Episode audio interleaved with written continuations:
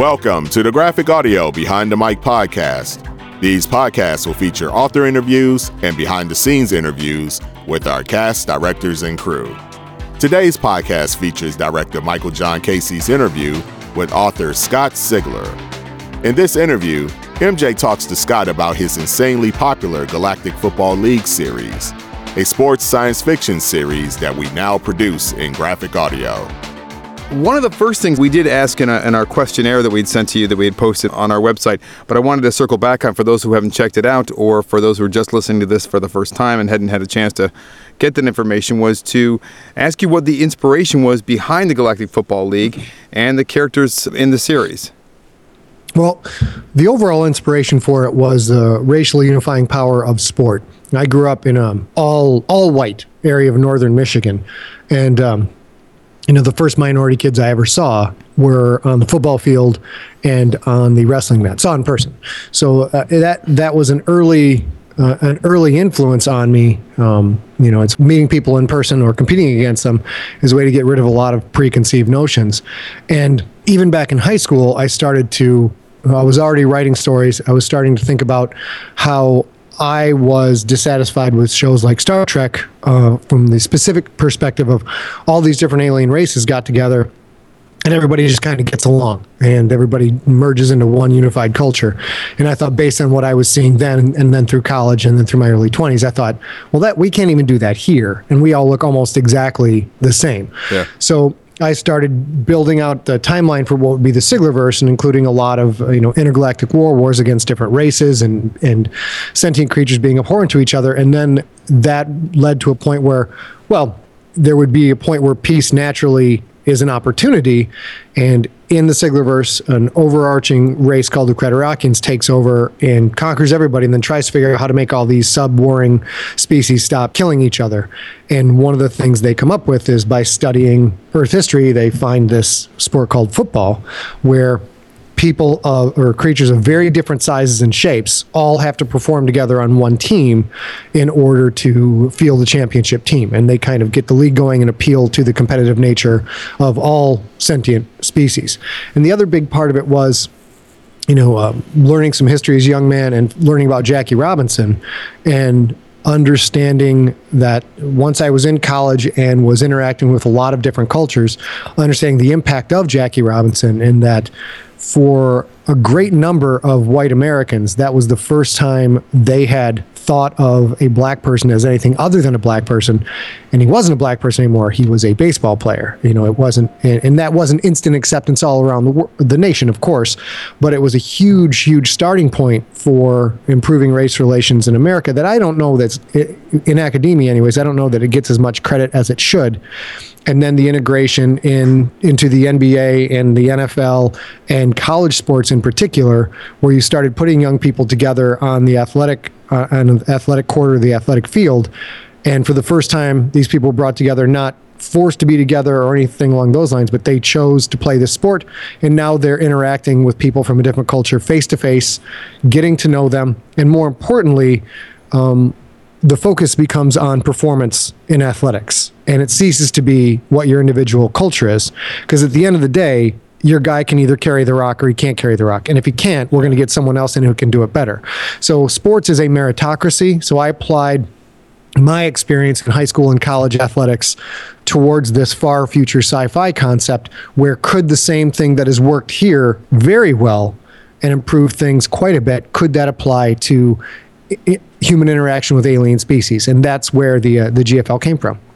One of the things I find interesting is that as I've been getting into the books, uh, you start tackling other issues other than race. I mean, you have the, the Quentin Barnes character, the main character, interacting with someone who happens to be gay, and then you have him interacting with someone, uh, how men in general or guys in the team deal with women. Uh, it starts with the mm-hmm. but then moves to the character of uh, Rebecca Montaigne. And then you even mo- move towards uh, people who are differently abled with uh, with uh, Tara. Mm-hmm. Was it your intent when you started out talking? It was purely about race when you started out, but as you were writing the books, did you then slowly move into I'm going to tackle all these issues? I mean, these are issues uh, that have been going across the board for the past like 30, 40 years, and really have come to the front in the last like 10 for a lot yeah. of places around, uh, especially in uh, places around America that haven't been dealing with these issues. But was that your intent early on? There wasn't the early intention. I started out with the rookie and had plans for a series, but it wasn't until I um, uh, co-founded a company with my business partner, A. Kovacs, that we you know, started to. I knew I wanted to write more books, and I had the football parts mapped out, but not any larger story context or societal issues. So in some ways, the series marks my growth as a person, realizing that oh, I I had not realized before that this was a, a, such a big issue to those people. So Quentin gets to be kind of a channel for me in, in my educational and discovery process, mm-hmm. um, and as I learned about things, well, oh, okay, well, that would be kind of cool. We could put that in the book because that is a thing that I went through, you know, the, these different interactions right. with these different groups, and uh, it gives it gives the series a lot of honesty and I try not to pull any punches with it. You know, Quentin is not this squeaky clean kid who's yay championing championing those who are lesser or weaker than him. He kind of runs into all these things and it always begins from the perspective of why is this my problem? Why do I, you know, why do I, I'm working my butt off over here. I'm not being mean to anybody. Why do I also have to deal with this? Right. And then is, you know, is he, you know, the mental health issues with George Starcher and right. getting into being confronted with a lot of things that he was sheltered from in his youth. So the biggest angle on Quentin Barnes as a character is he was raised in a religious theocracy, extremely conservative, and it's a made up religion, so it doesn't really offend anybody, which is good because it's able to show it's it's not necessarily casting a bad light on religion. It's showing the growth of someone who is who has no other alternative but to grow up in this in this violent, oppressive culture. And when he or she finally gets out of it, what kind of paths can that person take to become their own person? And if they want to stick with the religion, that's cool. But some people get out and want to go in a different direction, and they're finally exposed to things that are not homogenous and different from them. And how do they react to that? Do you find that uh, because initially when I was doing research on the uh, on the rookie, uh, it was listed on Amazon as uh, young adult material, but the fan base for the entire series is mostly all adult, and they are rabid. They, uh, mm-hmm. for those of listeners, uh, they refer, all of your work. They refer to themselves as junkies, and they mm-hmm. devour up as much as they can of uh, of what Scott writes. And I came across some like videos early on, like people were just doing reviews of your books instead of just writing it out. They were filming themselves talking about it, and I was like. These guys are one. I thought these guys are crazy. Then I'm like, these guys are crazy awesome mm-hmm. like to the mm-hmm. fans. And um, was it? I mean, obviously, what was your intent to do this, but I feel like because you're tackling these social issues, it's become more of a, a, venue for adults to be learning than it is for maybe for young audiences. It it does trend more towards an adult book, and yeah. the the YA aspect of it was an opportunity. I originally put up the rookie um, as a app, as its own ebook app, Right. And this is in the early, early days of the iTunes store. And it got rejected. And it got rejected for gosh, oh, for for language. This so I had I when I played football, there was an enormous amount of cursing on the football field, mm-hmm. and I tried to capture the essence of of what I had experienced, and I was I was frankly, I was outraged. I'm like, well, at the time there was, you know, the 50 Cent was huge, and here's this album which involves uh, a lot of drug dealing and murder and all these other things, and that's okay. And Rosemary's Baby was a movie that was on the App Store. Yeah. And this is like devil rape. You know, I mean, this is uh, and manipulation and and all of the and crazy gaslighting and all these different things. I'm like, you got to be kidding me. I have a story that has you know, no sex. Um, the only violence is there, there's there's violence, but nothing as bad as you see on TV. And the only problem with this is the language. And I started to kick up a storm, and that got kicked up the the line at Apple. And then someone who ran the iTunes store at that time reached out to me, and she had been an, a former English teacher in high school, and she said, "Okay, I think you're missing an opportunity here, which is there aren't any books like this." For the kids we who say they don't like to read, who are into athletics, there's nothing to give them that appeals to the things that they enjoy to get them into reading. So she came at it from the perspective of if you could tone down the language, as we call it now, Battlestar Galacticizing the language. Yeah. If you could do that, then this would be available to teachers and schools, and this could be a great device to get more kids into reading. And that floored me. I never, it never crossed my mind that could be something I could be you know, my work could be a part of that. So I was very open to it. And then I talked to my brother, who was a high school football coach in uh, in Georgia at the time, Kell High School in a suburb of Atlanta. And I told him what was going on. I'm like, yeah, but I, I want to keep it uh, I want to keep it honest and swearing's all the time in football. And he said, oh, oh no, not here. And I'm like, what do you mean? He not, at least not where I'm at in the South. Uh, everything is yes, sir, no, sir. There is no cursing in the football field. So that was kind of my last holdout to it. Like, I, you know, I want to keep this real and keep it honest. Um, and finding out that there were plenty of high school football experiences where four letter words are frowned upon. I'm like, okay, great. So now we'll we'll tone that part down and we'll put it up as YA. And it's still used. A lot of teachers use it. We actually have a free curriculum guide over at scottsigler.com slash store that anybody in education can download with a lot of lesson plans that show you how to, you know, use the book uh, to get kids into reading and to attack, tackle a bunch of societal issues if you want to use that as well. But the level of writing since we've gotten into we found is is difficult for uh, probably junior high, the average junior high reader. It trends up into high school reader and college reader and adult reader. So it's all we did was change the language. We didn't tone down any aspect of the book other than changing the swear words, you know, from buck to shuck. It's like that, that was pretty much that was pretty much it. So that's the journey how I wound up there. So the the writing and the message and the feel of it is still very adult and uh, adults love it. The craziness comes from a lot of it comes from my fellow geeks and my fellow nerds who have hated football their whole life. Yeah. Um, you know, they either they've had bad experiences with with the the jock crowd in high school, or they've just looked down upon it for whatever reason. They have despised sports in in general and football in particular. And I was able to use I podcast all my books for free. You can find them at iTunes, scottsigler.com. Serialize them with ads. And so it's different than getting the whole thing like you guys provide. But doing that built up this fan following, and I was able to communicate directly. I'm like, yeah, you think you don't like football, and that's cool, but this is really just a space opera with a football backdrop. Give it four episodes. Yeah. And then once within the first four episodes, it's very uh, it's very sneakily put in there the the complicate how complicated football is and how smart you have to be to play at a high professional level. And it was information that a lot of these people had never been exposed to in their life and once they started reading it in a fictional narrative, things started to make sense. So that did two things. Number one, they they found out what a lot of crazy sports fan like myself find out. It's really easy to uh, personally associate with a team and fall in love with a team and live and bleed those those team colors.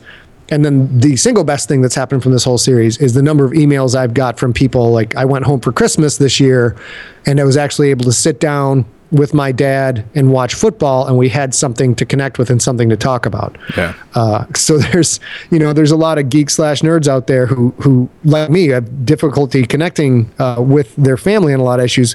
But if you understand the basics of football, everybody can sit down and enjoy that together as family. So that's been really cool. Were there any specific players or events that have been inspired, like either by events in the book or characters in the books? I know that you have football in your family, and uh, your dad, he is a, a two-time uh, state championship coach. Is that correct? Mm-hmm. That's correct. At what level? At uh, in class, he's a two-time state Class B coach in Michigan. Awesome. I mean, having that, and I, I remember I was listening to another podcast uh, of a, an interview with you, and you were saying that like uh, you have memories with your dad, hanging out with your dad, watching game film. And so, was there anything? Was there anything? I mean, apart from also you have like everyone here in this office, and uh, he's not on mic, but um, uh, my uh, my immediate boss, uh, Dwayne Beeman. Uh, we are split in very fractious uh, ways with as far as football teams here in the office. Okay. There's uh, occasionally a good amount of trash talk going on. And uh, was there any team stuff or any events that happened in the books or individual characters who were inspired by real people? Yeah. Um, well, my first memory with my dad, the the literal first memory I have in my whole life is sitting on my dad's knee watching 16 millimeter football film. That's the earliest thing I can re- I can ever remember. Wow. So, I've been immersed in this in this glorious culture my entire life and will be uh, until the day I die. My brother's a football coach. Now he's a college football coach. My nephews are playing at Wheaton College right now. So, and uh, there's a norm. It's it's goes back to my grandfather. So it's been around us forever. So there was I had to do something with it. Um, but Quentin Barnes is the main character, and he is based on two individual people. Number one is Jim McMahon, who was a Yeah. quarterback at BYU. Yep. And he was a Super Bowl champion quarterback for the Chicago Bears and an absolute wild, outlandish character who could talk smack and back it up on the field. But he played at BYU, which is a very conservative uh, school, Yeah. Mormon school, and that was one of my first lessons in life. Is like I, I fell in love with this guy as a player and start to read about his past and learn that yeah, if you're really good at throwing the football, people will make an enormous amount of cult, of exceptions for you and your behavior. And let you participate in a culture that you have no right to participate in. And you know the the Mormons, there's no alcohol, no tobacco, and Jim didn't give a crap about any of that Yeah. stuff. The story about him showing up, getting out of the, the limo to arrive on campus to start playing with a big chaw on his cheek and a beer in his hand. You're like, okay, this is this is fantastic Yeah. storytelling stuff. So that was the impetus for Quentin being, and you can see that in the opening locker room scenes of the rookie once he's off the field. He doesn't fit in at all. Yeah. He is in a very conservative culture that frowns upon all of his activities. And Drinking he- beer right out of his locker. Drinking beer right I was Yeah. locker, which is absolutely illegal. But he's really good at football, so they absolutely look. They turn a blind eye to it, and that's you know that's real life. We see that in the university system all the time. I think it's getting better, but it's always been there, and to some extent, probably always will be. And the other guy was Dante Culpepper, who was a quarterback for the Minnesota Vikings. He was a paired up with Randy Moss. They threw a lot of touchdowns together. But Culpepper was gi- gigantic. He was 6'5, 280. So he was bigger than the tight ends that were playing for him at the time. Um, as a quarterback. So I wanted to kind of combine those two things: take the McMahon experience, combine it with uh, Culpepper, who also was one of the one of the early dominant black quarterbacks, and kind of combine all th- you know the the bucking of the religious trends, the gigantic size and skill for a quarterback, which changes the game, and then the experience of being uh, a minority quarterback. In a league where, until Doug Williams, who won a Super Bowl for the Redskins, Right. it was assumed by a lot of people, and I'm not I'm not even making this up or exaggerating, that a black quarterback would never win a Super Bowl because they just weren't smart enough. Uh, and you know that is that's and I remember Doug Williams winning the Super Bowl. I was a kid when that happened. So uh, transposing that over to Quentin Barnes and that same concept in the rookie, he is from the Purist Nation. There's been a bunch of Purist Nation quarterbacks who made the jump to the big time, but it's generally assumed that they're they're not smart enough, they're not culturally diverse enough, and they'll never win a championship. Yeah, so those are the the two guys that. really channel. yeah, flipping the script on that racial issue, I thought was great. And also him Yeah. having to like him having to, I mean Quentin having to, not bow down and kiss the ring, but having to like seriously respect Don Pine, who's humanoid, who you know has blue skin. So there's all mm-hmm. this issue with race that he has to deal with in order to you know feel like he can rise up to that level.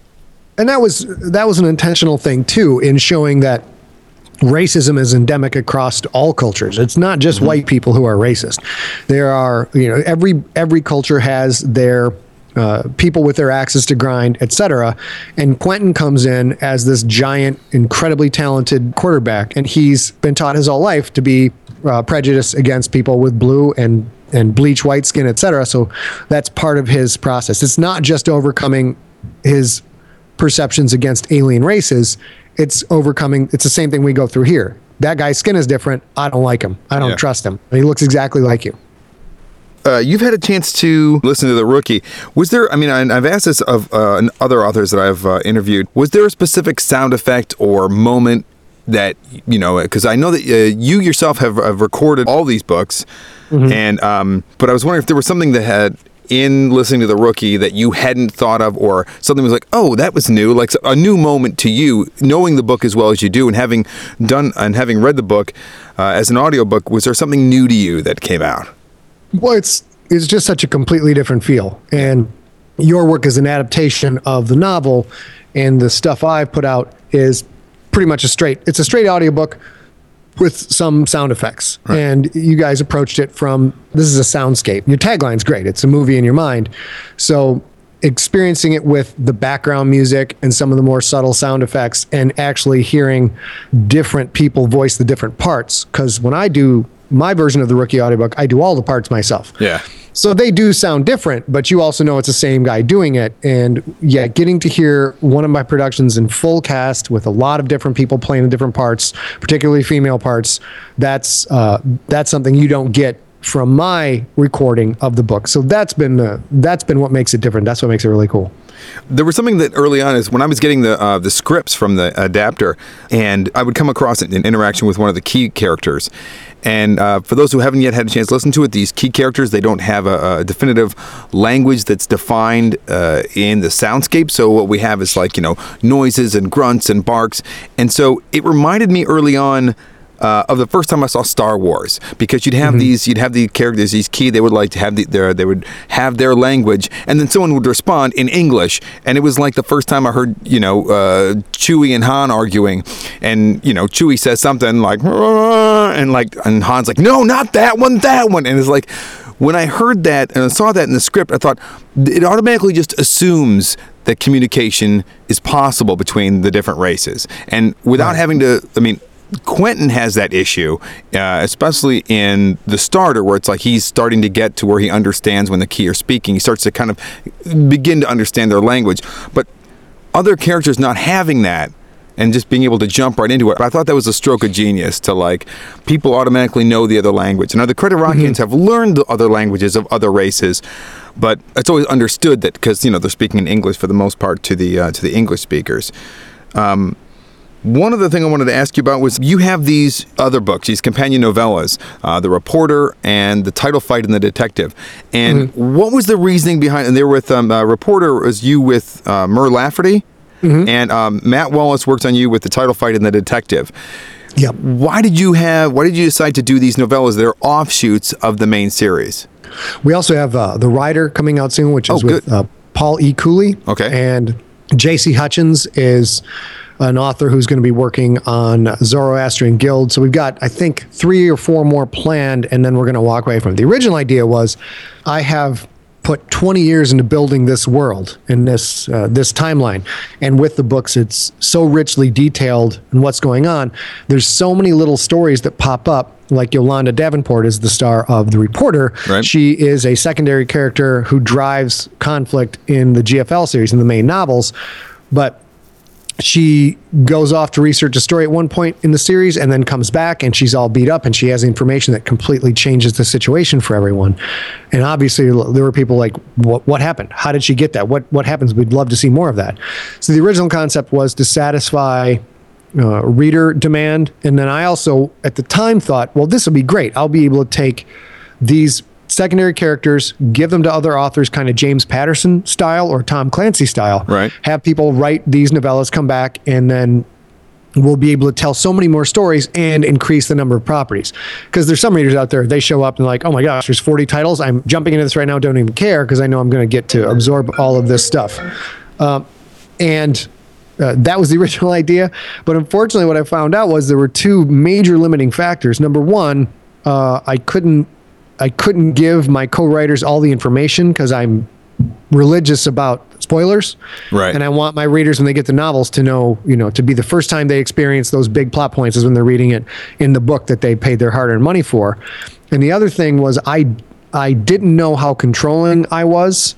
Uh, so uh, they would I would sit down with them they'd come up with an outline and they'd submit the outline and i was like oh well, this tech is wrong this tech is wrong this tech is wrong. Because i it was it's so much more to explain it than i realized. There was so much more detail in the books that's just in my head but it's not really written down anywhere. Right. Um, so at one point somebody did a novella and they they brought in tel- they threw in teleportation because that's a sci-fi standard. I'm like okay well that doesn't happen at all in this universe. So we have to go back and change all of that. And it just wound up while it was a really fun process and created great books it wound up being it was more work to write with someone else than it would have been for me to write the story in the first place. Yeah. So we are we're finishing up all of those novellas but the original impetus behind it was you know license kind of licensing or or extending the brand. There's a lot of cool characters and cool situations and stories to be told. Let's bring in some great writers and tell these other stories. And the ones we've got are awesome and I love them, but we'll we'll probably get away from that. I think we're going to finish up GFL six and two or three more novellas is going to completely finish the series. We might get GFL seven. We don't know. It depends on GFL six. Okay. Fantastic. Well, again, I'm very much interested in getting to the getting getting more of this information, getting more of these stories. Uh, You just posted some pictures recently from Dragon Con, and one of the things I thought was uh, hilarious was, and just awesome was, for those listening, you can check out some of the merch that Scott has at scottsigler.com, is that he has jerseys and helmets and posters of like, you know, of these teams. Um, there was an, like a whole group of people that showed up to Dragon Con dressed as what looked like the offensive line of the Krakens. Mm-hmm. Which I thought was Yeah. fantastic. And there was a woman, and I'm like, oh my gosh, what is she? she and then I noticed the clipboard. I'm like, oh, she's Hokor, the she's a coach. And I was uh, I was telling the guy, uh, this guy Terrence Aselford, who does the voice of Hokor, and you know, it was just you have these amazing fans who are just like you know just dug in. Uh, I also noticed there was a lot of people getting tattoos. You find a lot of other. I mean, that's mostly for the Infected series. Uh, but if you, you had any like uh, any Krakens fans out there getting their Krakens ink? Yeah, we've got several, and uh, the Orbiting Death is a team in the series, and that seems to be pretty popular for tattoos as well. One guy got his entire back tattooed with the uh, the logo of the Orbiting Death, and just showed up at a book reading in Chicago and took off a shirt and like, "What do you think of this?" I'm like, "Holy cow, that's amazing!" That's so that's yeah, like 10 that's like eight, six eight hours worth of work. That's crazy. crazy yeah it's it was and it was just solid black too it's Yeah. just an enormous amount of work uh, but the fandom is something that has caught me completely off guard and continues to catch me off guard as uh, as my career progresses and I guess that means you're doing something right. You know, Yeah. if you're you're making these works that people identify with and are so passionate about, they want to get the symbolism from those books tattooed on their body and carry that around forever. It's incredibly humbling as as an author, uh, and it's you know it's very encouraging. It tells you that you tells you that you're telling really good stories if people are that passionate about it. So I love it. Uh, it's interesting. Early on, we were talking about uh, somebody who was uh, responding about having to like you know go through these and follow with Quentin along as he was uh, discovering like his own views and kind of like changing his perceptions as, uh, on race. Uh, we had recently on our website, and for the listeners, that's at www.graphicaudio.net, um, a woman who had listened to The Rookie. She was frustrated with Quentin Barnes. She was hoping he was going to start to turn over a new leaf because she'd only gotten part one of The Rookie. So there's already someone, and she also had mentioned that she's not a football person, but now was hooked. And that's something that like uh, I was wondering about, like you know, because for the most part, our our listeners. Um, they are, you know, they're of a certain, they're like mostly westerns. This is our first sports book, Oh, so cool. we were kind of like breaking new ground here. What do you find most, and this is again, I'm kind of jumping onto a new idea, but uh, what do you find most interesting about writing action? Because like the, the action about the plays is very specific. Where you know, you early on in the rookie, you spend a, a good amount of time just like making sure that the audience eh, understands like the rules of football, the positions and everything. And what after you get past that, what do you find the most fun as far as construct? Because in a way, you are constructing all the plays, all the plays on the, The- field. The the best part of that has been I had n- when I started the series, I was really arrogant. I'm like, dude, I know football inside and out. This will be easy. I'll be able to explain this to people. and then you start writing out. You're like, okay, well, I just explained what you know offsides is. Okay, well now I guess playing the offensive line, defense. Well now here's the line of scrimmage, and like. Go, having to work backward from stuff that ha- I have known since I was 7 mm-hmm. without even having to think about it and realizing, oh my, oh my God, this this game is the most complicated thing human beings have invented other than war. Like when it comes Yeah. to physical, when it comes to physical motion, because you have 11 players on either side, all of whom have an individual responsibility, all of whom have to react to the reactions of the other team and it just goes it just goes on and on and one of the chapters in there um, intent and, and i have to introduce all of this little bits at a time discreetly while it's embedded in story. So it's, it's Right. simple things from starting out, well, here's passing practice, and then this happens in practice, and, and figuring out the game of how do I explain the game so people can understand it without boring the crap out of them like Right. it reads like a rule book. That turned out pretty well, and, and all of that information is you know secretly introduced to you and then reinforced to you and then start building blocks you start to put it together so when you finally see an actual game where Quentin's playing against other teams, you have a much better understanding of what's going on. And then so you are establishing that baseline foundation. And then from there, you're able to communicate other things. One of the things they did intentionally, which I, I think worked out pretty well, is races play specific positions based on their physiology. Yeah. So, and then I take great detail to explain the races, so you understand. Hopefully, you get an image of what these things look like, and they all have a particular naming convention. So, you know, the Ki have it's uh, three single syllables separated by dashes, and um, the Quyth, who are the linebackers, are blank the blank, like Tom the Smart or something Right. along Chota those the lines. Bright, Virak the Chota the Mean. Bright. And so by specifying the races and then giving them a naming no- nomenclature and then helping people understand where they play on the field, once the action starts, if I say Quentin is bootlegging right and he's being chased by Chota the Bright, I don't have to explain what race that person is or Yeah. what position that person is, even when they're playing against other teams. So the other thing I found that I had not at all anticipated how complex it was like great here's our main you know 15 16 stars on this team that we'll see and then they every other team has to have five six seven eight players that are named during the course of the game. It's like oh how, how on earth am i going to do this?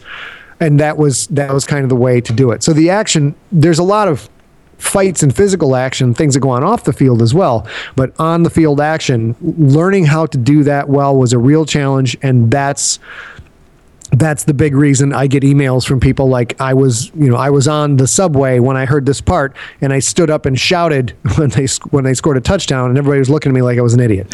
You know, being able to do that means you have really sucked the reader down down deep into the story where they don't even realize it's real to them. They're not hearing a story and to Right. know you're getting that kind of emotional reaction. All of that is that that boring, frustrating, granular foundation you have to lay and gradually build up this pyramid of experience for the reader so they don't know that they're learning but they're learning. Uh, for those listeners who haven't uh, gotten into the rookie yet, um, one of the character, uh, one whole race of the characters, the Sklorno, they when they join or when they uh, are accepted into the GFL, either through the combine or through their other leagues, they pick a name of a city on Earth in honor uh, of of the birthplace of football. And you have a, a whole slew of different cities. What was the deciding factor of like picking like you know this Japanese fishing city versus that mountain region in Mexico versus you know uh, Denver? Well, the the initial inspiration of that was uh, Brazilian, so, um, you know, soccer team. So regular football, not American football.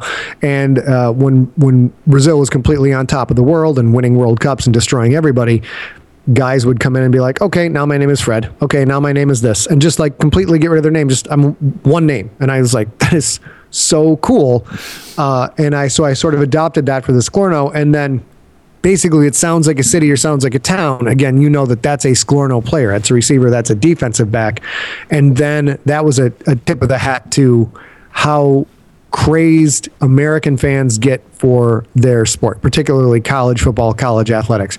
I know people all over the world are crazy about their teams. Yeah. But when you when you meet people who are, you know, footy fans from England who come over and watch like a mid-level like these are two college teams they're both five and three and there's 70,000 people in the stands and people are tailgating and there's color everywhere and the jets flying overhead and you know the the national anthem it's it's a religion Yeah. and football in this country is absolutely a religion and that, i'm not saying other sports aren't a religion at all but you know baseball is the national pastime america or football is a religion and Yeah. super bowl sunday is an absolute national holiday so trying to kind of take that to the next level and get some of that cultural confusion. The Sklorno are different enough from humans that what we're like, no, we're just crazy football fans. They don't have the capacity in their culture to understand that. They only see that as, oh, that's a religion. You guys worship quarterbacks and you worship coaches, so we're going to make a religion that worships quarterbacks and worships Versus coaches. coaches, yeah. And, and then it just it gets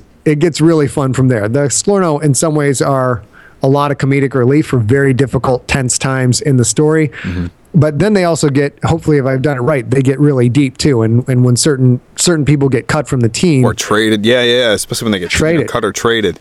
Yeah, to them, to us, it's like, well, you know, that sucks, man. But that's the business, and to them, it's it's almost as if it is exactly like their god has come down from the sky and told them that they are completely unworthy. Right. So when they get cut or traded, they are immediately wondering if they should kill themselves. And Yeah. It's just so you're just taking the experience of American football to the uh, to the nth degree. Well, speaking from a fan who's you know whose team has lost you know a couple Super Bowls, uh, I'm the devastation just it lingers. and who is your team? Uh, I'm a Bills fan. Oh yeah, Four in a row, down the share. hole. Uh, and I, I, as a Lions fan, don't even know what it's like to lose a Super Bowl. So there you go. We have a couple. We have like Ravens fans, Pittsburgh fans. Uh, we only have we only have two Skins fans uh, in our office, and we're gonna keep Okay. it that way. I'm gonna have to speak to the boss, make sure we don't hire we don't hire anymore. In fact, I think we need to put that as a little like check mark box uh, on the application from here on out. Um, but um, Scott, it's been great to talk to you. Oh, but one last question I want to ask you before we go is like, uh, what do you have coming up? What's the, what's the newest writing project you're working on? Well, I'm going to be diving into GFL book six soon, and you guys will probably be all the way through book five and the novellas before that comes out. But that's um, hopefully that'll be the magnum opus of this series, and we'll finish the series off in style. And do we have a title the yet? Uh, do not have a title. We never. We're not going to release the title because Right. the title is such a giveaway. Yeah. We'll figure that out and uh, we'll figure that out when we get there. Um, if people want to keep tabs on that, go to scottsigler.com and sign up for our newsletter or follow me on Twitter at Scott Sigler, at Scott Sigler on Instagram. We'll keep everybody informed of all of these things. The Rider is coming out soon. and now you guys are going to, that's coming out in, uh, in ebook form, but that is a subsport. Most of the novellas involve a subsport of the GFL, and this one is called Dinolition, which is armored little people riding armored dinosaurs in an arena death sport. So Yes. it's, it's nuts. I can't wait to see what you guys do with that one. Yeah. Um, that'll be out as an ebook um, in, in a few months. Earth Core is a, a traditional uh, thriller, suspense thriller. That will be out pretty soon as well. That's a giant book. It, it'd be like 800 pages in print. We're putting that out in paperback, in audiobook, ebook. So those are all coming out this year. And then uh, uh, also coming out next year is Alone, which is book three of the Generations trilogy Yep. which is another one that I just wrote it, and then they said we're going to sell this as young adult. I'm like, all right, you guys do what you do. It's not young adult at all, but that's some hardcore um, fantasy sci-fi and writing book three in that trilogy. So that'll be the big release of next year. It's Earth Core at the end of this year, November 29th. Alone, which is coming out uh, March 7th of 2017, and then a bunch of really cool short fiction coming out in a lot of different anthologies, including I get to write uh, a story for an aliens anthology, and people can find all those over at scottsigler.com slash library, and it just lists all my stuff right there if you want to see uh, what what the schedule for print books is. Awesome. Scott Sigler, thanks for, a lot for joining us here on this uh, Behind the Mic podcast. And we're looking forward to getting more stuff from you and putting out some more stuff, uh, some really great writing. Uh, again, so fans, this has been Scott Sigler, the Parsec Award winning author, uh, here with Graphic Audio. Thanks a lot, Scott. Thanks for having me, man. Take it easy. Okay.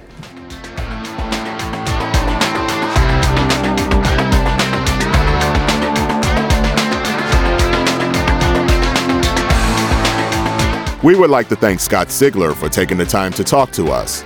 The first three books of the Galactic Football League series, The Rookie, The Starter, and The All Pro, are now available. The MVP, The Champion, and the novellas The Reporter, The Detective, and Title Fight will be released later in 2017. For more information on how to purchase our graphic audio titles, please call us at 1 800 670 5220 or visit us on the web at www.graphicaudio.net and www.graphicaudiointernational.net, where you can purchase our titles in audio CD format or in one of our download formats MP3, M4B, and FLAC. And you can listen to your downloads anytime, anywhere with our free graphic audio access app, available for Apple and Android devices. Make sure you sign up for our e newsletter, like us on Facebook, or follow us on Twitter.